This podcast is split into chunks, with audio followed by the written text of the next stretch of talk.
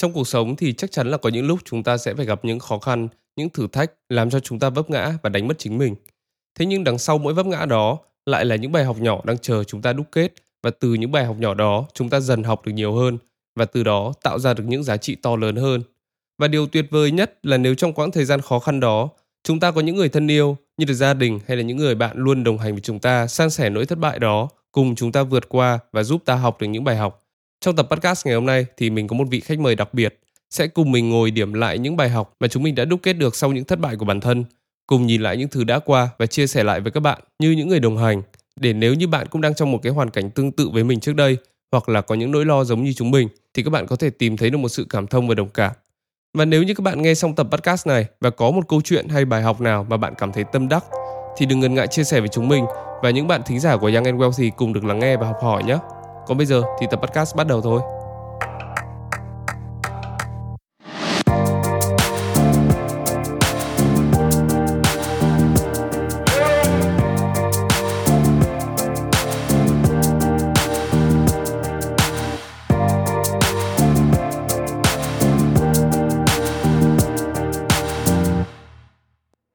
Xin chào các bạn, lại là mình, Nghĩa đây.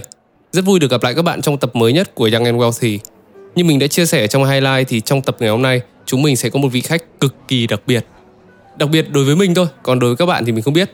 à, Đây là một người đã đồng hành cùng với mình trong suốt cái quãng thời gian khó khăn nhất của uh, mình ở trong năm hai không hai không, và đã cùng mình trải qua vô số những cái biến cố trong cuộc đời. à, Đó chính là người yêu mình, bạn Ly. Xin chào các bạn, mình là Ly, người yêu của Nghĩa. Sở dĩ là hôm nay có cái tập podcast này là bởi vì là cũng sắp hết gần một năm hành trình mình được đồng hành cùng Vietcetera, và cũng là gần một năm mình được uh, trải nghiệm cái cảm giác được làm một podcaster. Và nhờ cái hành trình này thì mình đã có thêm rất là nhiều những cái người bạn mới, có rất là nhiều câu chuyện mới cùng những cái trải nghiệm mới. Thì hôm nay thì mình và người yêu mình có uh, đi cà phê, và nhân tiện ngày hôm nay uh, chúng mình là định ngồi ôn lại những cái kỷ niệm đã qua, cùng với cả là xem là mình đã trải qua những cái điều gì, những cái biến cố gì, và có thể đúc kết lại thành những cái bài học mà tuy là có thể là những bài học nhỏ thôi nhưng mà có thể nó sẽ đem lại những cái giá trị lớn. Và cũng chính là tên chủ đề của ngày hôm nay là bài học nhỏ, giá trị lớn. Vậy nên là chúng mình sẽ cố gắng là chia sẻ với các bạn được nhiều những cái trải nghiệm của mình nhất, để từ đó có thể là đúc kết ra được những cái kinh nghiệm. Có thể là sẽ chia sẻ với các bạn, những bạn nào mà chưa gặp phải thì các bạn cũng có thể là có thêm một cái case study để chúng ta cũng uh, suy nghĩ đến. Còn với những bạn nào mà đang gặp phải những cái vấn đề đó thì chúng ta cũng uh, có thể là tìm ra được một cái phương pháp giải quyết chẳng hạn, hoặc là nó có thể một cái lời gợi ý để bạn có thể uh, có được một cái hướng giải quyết sao có thể là vượt qua được những cái khó khăn đấy. Đấy, hôm nay mình mới lại được ngồi cà phê với nhau thì uh, thấy em bảo anh lần trước là em dạo này đang học cái gì? Uh, thần số học à? Cái gì mà cộng uh, cộng những cái con số ở trong ngày sinh hay là tên tuổi của mình lại, xong thành những con số nó sẽ có một cái một cái thông điệp hay là một cái chỉ dẫn nào đấy cho mình, đúng không? Thế thì em tính thử cho anh xem là anh đang uh, uh, là số bao nhiêu, với cả là anh sẽ sẽ có một cái uh, bài học hay là một cái uh, một cái thử thách như nào không? Ừ, để em xem cho anh nhá. Uh, số của anh là số chín. Ừ, nó có tên là bậc giác ngộ hay là thủ lĩnh tinh thần. Hình ảnh của anh là một hình ảnh về Đức Phật, là một người đi khai sáng, hay là một bông hoa sen um, trong bùn nhưng lại không hôi tanh mùi bùn. Được hẳn là Đức Phật luôn đó. Xịn thế. Thì đúng là nó có xịn thật, nhưng mà cái xịn thì nó cũng có những cái hạn chế của nó nữa.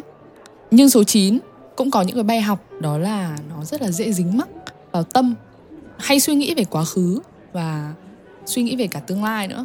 Tức là suy nghĩ rất nhiều, và họ sẽ dằn vặt tội lỗi của mình, hoặc là dằn vặt những cái tội lỗi của người khác dành cho mình, và tự xây cho mình một cái nhà tù tâm trí.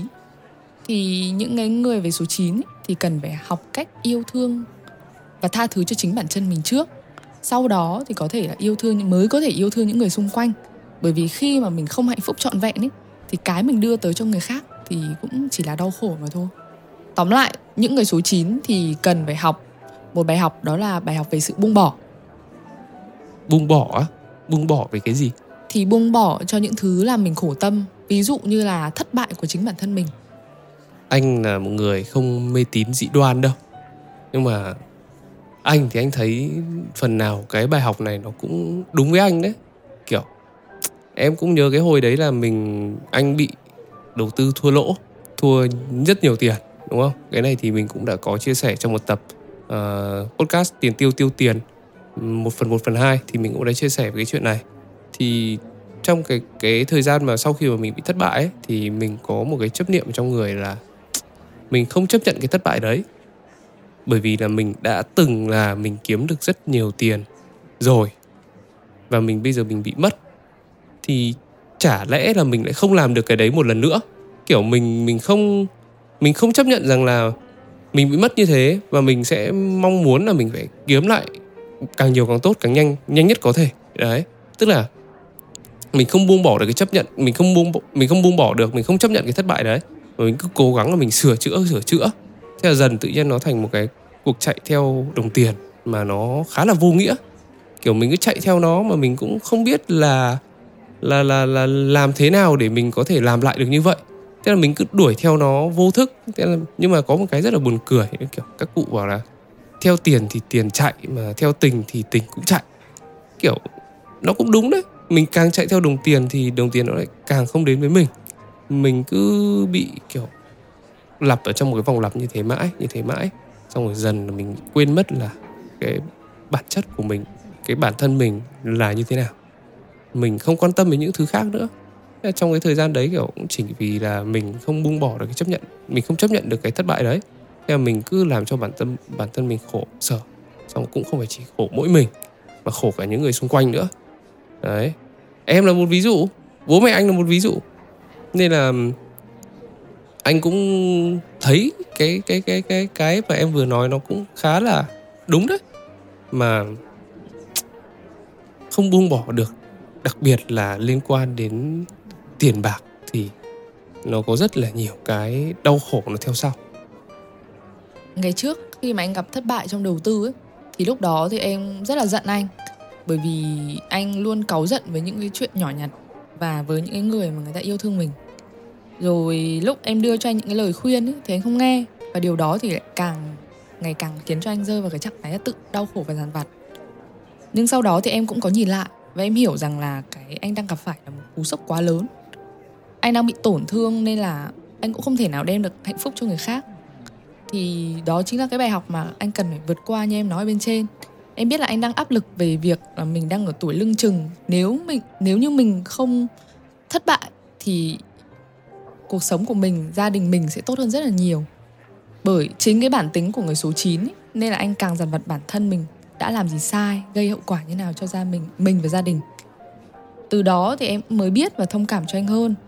Em cũng học cách không khuyên nhủ, bởi vì mình không thể thay đổi được người khác. Mà em hiểu rằng là tại thời điểm đó, cái anh cần là sự lắng nghe. Em học được từ thầy Thích Nhất Hạnh rằng khi người con yêu đang đau khổ thì cái tốt nhất con có thể làm đó là cho họ thấy rằng họ luôn có người ở bên ủng hộ họ. Bởi rất nhiều người em biết là đã tự tử chỉ vì là không chịu được áp lực quá lớn, không phải đến từ bên ngoài mà chính từ những người thân trong gia đình của họ. Nhưng để đến được cái giai đoạn chấp nhận những cái khuyến, khiếm khuyết của nhau thì đã có lúc chúng ta đã muốn bỏ cuộc và dừng lại. Lúc đó thì em nghĩ là bởi vì em đã đưa cho anh quá nhiều áp lực nên em muốn chia tay anh để anh không còn phải cảm thấy áp lực nữa. Nhưng cái đó là sai, bởi vì em đang trốn tránh thực tại. Còn phía phía anh ấy, lúc đó em lo sợ rằng là bản thân anh đang mắc nợ như vậy thì liệu đến vài năm nữa chúng ta có thể là có cuộc sống ổn định hay không. Bởi vì em không thể chấp nhận việc là một túp lành chanh hai trái tim vàng được. Như vậy chỉ có là chỉ, chỉ làm cho hai bên cùng khổ mà thôi.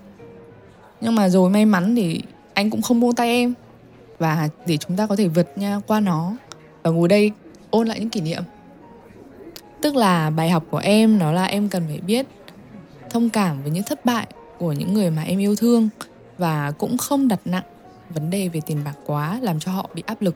Vì cũng có thể tại thời điểm đó em là người gánh tài chính cho anh, nhưng ở một lúc khác thì anh lại là người gánh tài chính cho em. Và đúng là bây giờ nó như thế thật. Cho nên là không vì một cái thất bại của người đó mà mình đánh giá luôn là họ là một người tồi tệ. Ừ, sao trước chưa bao giờ nói với anh cái này? Tại vì em ngại. Xin lỗi được chưa? Ok. Tại cái thời điểm đấy, nếu như mà mình chọn, không chọn là đầu tư trước, mà mình lại chọn là mình phát triển cái kỹ năng của mình này, phát triển cái nguồn tài chính của mình nó ổn định, thì có phải là mọi thứ lúc đấy nó sẽ tốt hơn không? Thì biết trước đã giàu. Đấy, thì thế. Nếu như mà lúc đấy mà mình build được xong cái tài chính của mình ổn định này, rồi mình mới tính đến những cái rủi ro hơn, thì có khi cái kết quả đầu ra nó lại khác đấy. Nhưng mà nói chung là đấy chắc là cái biến cố lớn nhất của mình trong cái thời gian vừa qua, và có lẽ là trong cả cuộc đời tính tới, tính tới cái thời điểm hiện tại đấy nhỉ. Nhưng mà cũng phải uh, mình phải nói với nhau, đồng ý với nhau một điều rằng là thực ra là nếu như không nhờ cái thất bại đấy thì uh, chúng mình đã không có những cái bài học đấy. Và thêm một cái nữa là cũng chính nhờ cái thất bại như vậy mà mình có được những cái trải nghiệm mới hơn.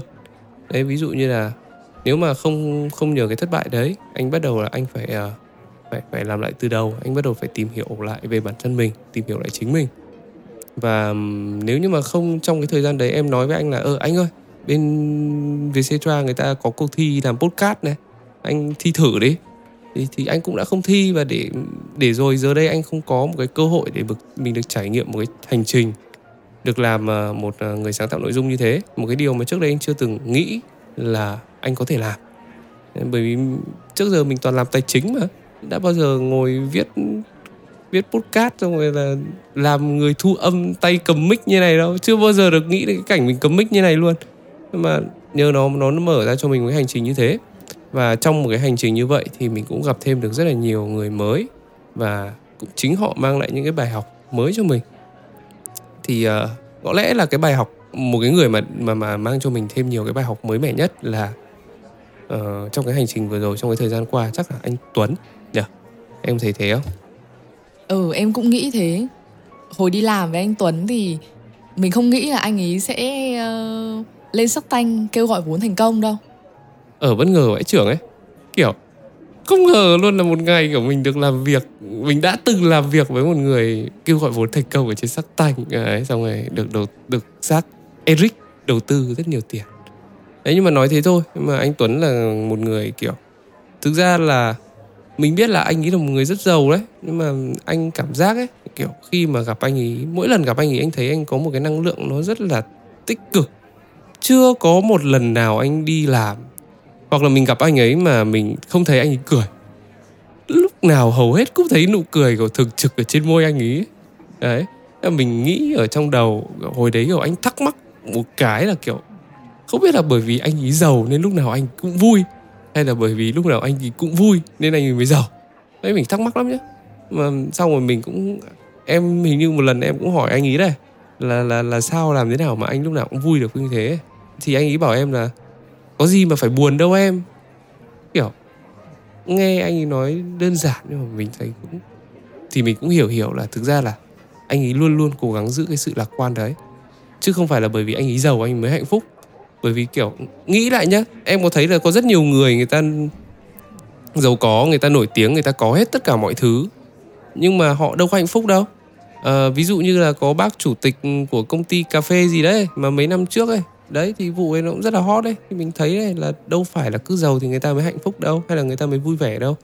Không cần biết là bạn giàu hay bạn nghèo, kể cả trong bất cứ lúc nào mình cũng phải cảm thấy là mình uh, vui vẻ. Mình phải luôn luôn cảm thấy vui vẻ với cuộc sống, cảm thấy hạnh phúc với những gì mình đang có, chứ mình không nên là kiểu mong cầu quá nhiều thứ. Mình phải hạnh phúc với những gì mình đã có đã, thì mình mới có thể mong cầu được những thứ khác, những thứ tốt đẹp khác nó đến với mình. Ừ, anh nói thế em cũng thấy đúng đấy. Nói về câu chuyện của anh Tuấn, về việc là những người giàu thì chưa chắc đã hạnh phúc. Theo em em em mới tìm hiểu được thì những người hạnh phúc thì chắc chắn sẽ giàu. Người ta sẽ giàu thường là, là... Đây để em kể cho, cái này mọi người hơi bất ngờ đúng không? Nghe kiểu, nghe kiểu hơi bị ảo ảo. Nếu như với anh ấy thì thần số học của anh là số chín, thì um, thần số học của em là số tám. Uhm, số tám ở đây thì bình thường mọi người nhắc đến nó là số tám là thiên về vật chất này, tiền bạc với quyền lực. Và cũng chính bởi em là người số tám nên là em luôn đặt nặng vấn đề về tiền, luôn theo, đuổi theo tiền và tạo tự, tự tạo áp lực cho mình và cho cả anh nữa. Nhưng mà càng chạy thì nó lại càng không đến. Sau khi em học thần số học xong thì mới biết là thực tế mình hiểu sai. Tức là thực tế là số tám đây là uh, người thành đạt với bảy sự giàu toàn diện. Bảy sự giàu toàn diện đấy nó là: một là về trí tuệ, tâm thái, phẩm chất, nhân cách, quan hệ, sức khỏe và tài chính. Thì yếu tố về trí tuệ, tâm thái, phẩm chất và nhân cách nó là những cái nền móng vững cho một cái ngôi nhà của mình. Đấy, sau đấy tài chính mới là cái cuối cùng. Nó là cái giá trị gia tăng. Và trước đây mình và những cái thế hệ thế, trẻ bây giờ ấy thường là bị đi ngược lại, thường là chạy theo tiền, tức là xây cái mái nhà trước rồi mới xây cái móng. Chính vì vậy nên nếu có tiền thì sẽ có một thời gian rồi nó cũng sẽ mất đi mà thôi. Và khi chúng ta đã hoàn thiện được cái những cái yếu tố nền móng rồi à, và thêm cả sức khỏe và quan hệ nữa thì chúng ta mới bắt đầu là đủ đầy, và rồi thì đến lúc đó thì tiền nó cũng sẽ tới mà thôi. Tức là từ cái câu chuyện của anh Tuấn, đấy là cái mà em vừa mới chia sẻ, thì anh thấy là tức là nếu mà nói giàu ấy mà chỉ là ông có nhiều tiền, ông kiếm được nhiều tiền thì ông cũng chỉ gọi là giàu về tiền thôi, ông có nhiều tiền thôi, chứ cũng chưa phải là một người giàu có, đúng không? Còn để mà nói là nếu như mà thật sự là giàu có ấy thì phải có đầy đủ bảy loại giàu có. Tức là phải giàu trí tuệ này, giàu tâm thái này, giàu phẩm chất này, giàu nhân cách này. Nó là những cái nền móng quan trọng và vững chắc, đúng không? Và cùng với đó là giàu về quan hệ, sức khỏe. Cuối cùng thì nó mới đến tài chính. Thì uh, anh thấy nó cũng hợp lý và nó cũng đúng đấy. Bởi vì là đây là một cái điều mà những người trẻ như mình, hoặc là nói trắng ra là như thế hệ của mình đã gặp phải. Kể cả từ khi chúng ta vừa mới học xong ra trường, hoặc là kể cả là còn trong cái thời gian mà mình vẫn học đi, vẫn đang trong cái thời gian đi học đi, thì cũng bị cố gắng lao ra kiếm tiền thật là nhiều. Chúng mình lại bỏ qua những cái giá trị khác, chúng mình chỉ tập trung chăm chăm vào kiếm tiền thôi.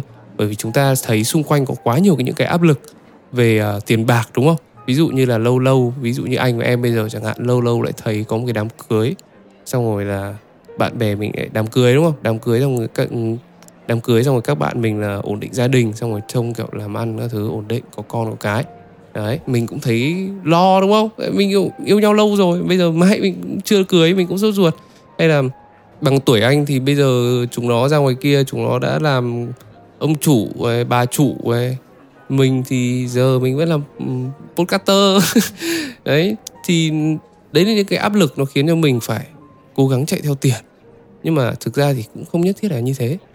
Bởi vì là như bây giờ chúng mình đang sống, nó vẫn mình vẫn cảm thấy rất là hạnh phúc, vẫn rất là ok, đúng không? Mình chỉ là mình chưa giàu về tiền thôi. Chứ còn tất cả những cái khác mình cố gắng mình duy trì nó. Mình phải giàu về bản thân mình, phải giàu con người. Đấy, còn tiền bạc là một thứ ở bên ngoài. Tốt nhất là có cũng được, không có cũng không sao. Không nên đặt nó quan trọng quá, bởi vì nó sẽ khiến cho cái cột sống nó bất ổn em ạ. Bây giờ cột sống bất ổn lắm rồi. Đấy, cứ thêm những cái áp lực như thế thì cột sống nó càng ngày càng bất ổn hơn. Với cả thêm một cái nữa là tại sao cái đấy cũng không quan trọng? Bởi vì là kiểu mấy lần mà anh gặp anh Tuấn nhá, tại sao mà cái việc giàu tiền nó không quan trọng?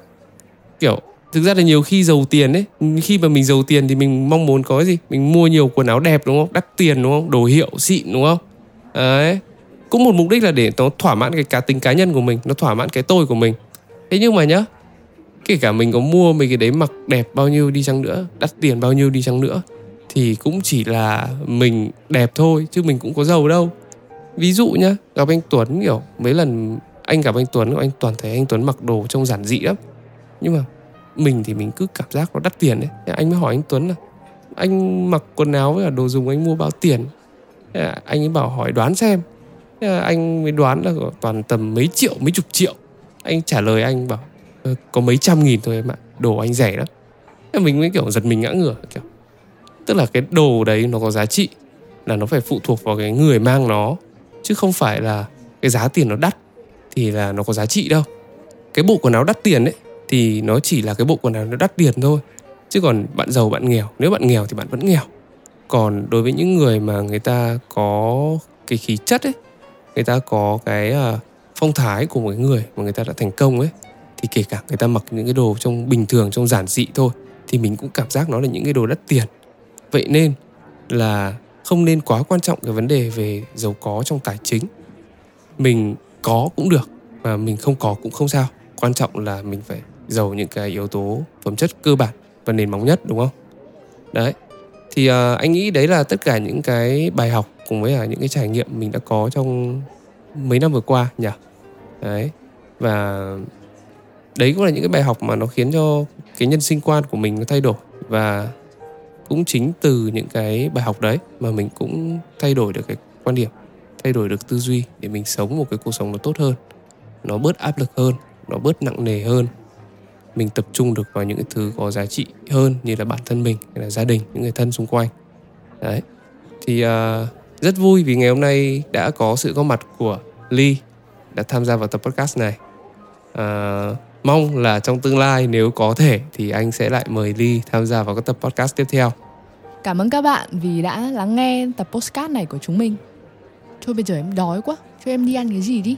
Ăn gà nhá. Thôi béo lắm. Ăn phở nhá. Lại phở. Thế đi ăn bún nhá. Thôi hơi đầy bụng. One eternity later. Thế bây giờ ăn bít tết nhá. Thôi hôm nay em không muốn ăn bít tết lắm. Thôi rồi tôi hơi mệt với chị rồi đấy. Để tôi phải chào các bạn thính giả đã, xong rồi đi đâu đi tính tiếp sau nhá.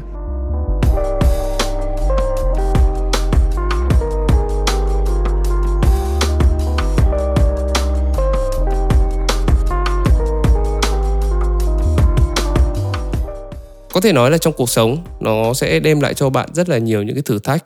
Nó sẽ đem lại cho bạn rất là nhiều những cái vấp ngã, những cái thất bại. Nhưng mà quan trọng là khi mà chúng ta vượt qua nó, chúng ta nhìn lại nó thì chúng ta rút ra được những bài học gì để chúng ta có thể là trở thành một người tốt hơn. Và từ đấy thì chúng ta có thể update được bản thân. Mình thay đổi con người, không còn đi theo những cái lối đi cũ. Mình đi theo những cái lối đi mới và nó đúng đắn hơn. Và nó cũng sẽ tuyệt vời hơn nữa là nếu như bạn và bạn đúc kết lại được thành những cái bài học và chia sẻ cho những người khác để có thể là cùng nhau trải qua và để tránh được những cái thất bại mà chúng ta có thể mắc phải ở trong cuộc sống. Bởi vì cuộc sống này có vô số những cái biến số mà chúng ta không thể lường trước mà. Vậy nên tốt nhất là nếu như có ai có một câu chuyện nào hay thì mong rằng các bạn sau khi nghe tập podcast này có thể cũng chia sẻ lại với chúng mình để chúng mình có thể lắng nghe những cái câu chuyện của bạn, cảm thông cùng các bạn. Và phần nào nếu như có thể chúng mình cũng có thể chia sẻ điều này đến với nhiều bạn thính giả khác đang nghe kênh podcast của chúng mình. Và tập podcast này đến đây là kết thúc. Mình là Nghĩa và chúng mình là Young and Wealthy.